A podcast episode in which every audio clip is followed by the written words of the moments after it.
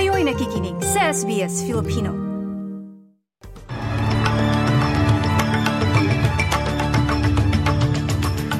Sa ulo ng mga balita, antas ng panganib ng tsunami binaba para sa kanlurang baybayin ng Japan. Bilang ng tropa ng Israel sa bakbakan sa Gaza, binawasan.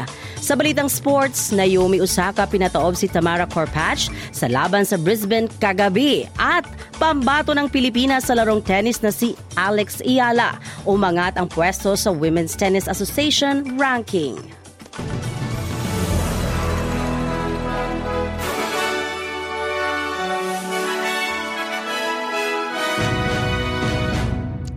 Sa detalye ng mga balita, inaasahang ilalabas ngayong araw Enero 2 ang interim report ukol sa pagbagsak ng helicopter sa SeaWorld kung saan apat ang namatay at siyam na iba ang nasugatan. Ito ay eksaktong isang taon mula nang magbanggaan ng dalawang helicopter malapit sa SeaWorld Theme Park sa Gold Coast sa Queensland noong Enero 2, 2023. Sa investigasyon ng Australian Transport Safety Bureau, sinuri nila ang daang-daang oras ng video footage, 3D computer modeling at panaya mula sa mahigit 80 saksi, kabilang ang mga nakaligtas sa aksidente. Samantala, hindi bababa sa 115 insidente na tinugunan ng mga rescuers matapos ang pagbaha sa ilang lugar sa Queensland dahil sa pagbayo ng bagyo. Sinabi ni New South Wales Emergency Service, umabot sa 27 rescue ang kanilang tinugunan sa Northern Rivers Region kahapon, bagaman walang malaking pinsala ang iniulat. Dahil sa pagulan, posibleng magpakawala sila ng tubig mula sa North Pine at Somerset Dams sa susunod na 24 hanggang 48 oras. Kaya itinaas ang flood watch para sa mga rehiyon ng Capricornia at Southeast Coast at may flood warning din sa mga ilog ng Logan, Albert, Nerang, Comera at Paru. Sinabi ni Queensland Fire and Emergency Services Acting Deputy Commissioner Kevin Walsh sa SBS News, simula noong Pasko patuloy ang kanilang search and rescue operation.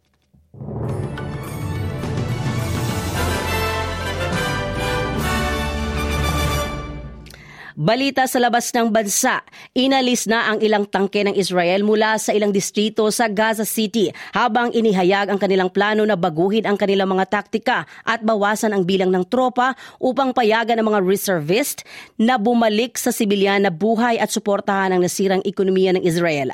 Ang pagbabagong ito ay kasabay ng payag ng IDF na may 172 na sundalo ang namatay mula nang magsimula ang ground invasion ng Israel sa Gaza noong Oktober October 27. Ayon sa opisyal ng Israel, dahil sa pagtugis nila sa Hamas, umabot na sa halos 22,000 na Palestinians ang namatay.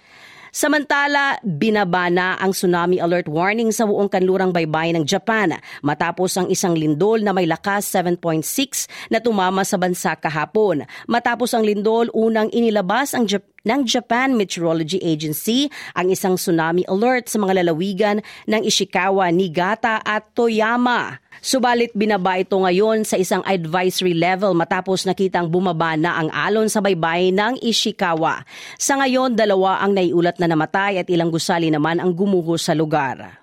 It's common for people to uh, put their to hide under desks and, and to cover their heads, and they have earthquake uh, uh, uh, earthquake equipment in their houses so that they can be prepared for these kinds of events. So the Japanese public are, earthquake literate and tsunami uh, literate, and they've gone through the appropriate drills. And um, as you may know, the Japanese are very good at following instructions and following drills, and the communities come together to work co- cohesively to help each other manage um, the stress and the strain that comes with these incidents.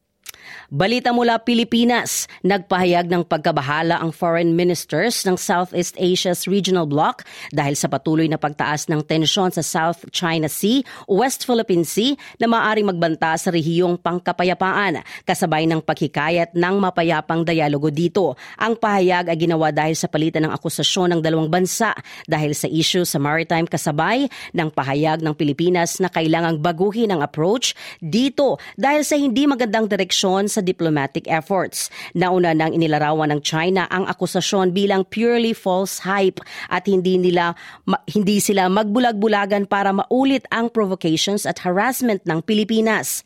Inihayag din ng ASEAN foreign ministers ang muling pagsasanay sa self-restraint sa pagsasagawa ng aktibidad na maaring magpapataas ng tensyon.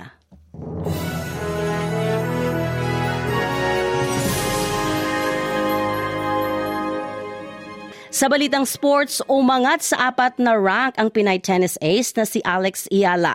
Ito ang masayang ibinahagi ng labing walong taong gulang na atleta sa kanyang Instagram account nitong New Year. Sa ngayon, nasa 185 na ang kanyang rank. Apat na rank ang pag-akyat. At yan po ang kabuuang mga balita sa oras na ito. Ako si Sheila Joy Labrador, ang inyong lingkod para sa SBS Filipino.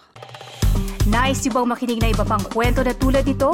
Makinig sa Apple Podcast, Google Podcast, Spotify o sa iba pang podcast apps.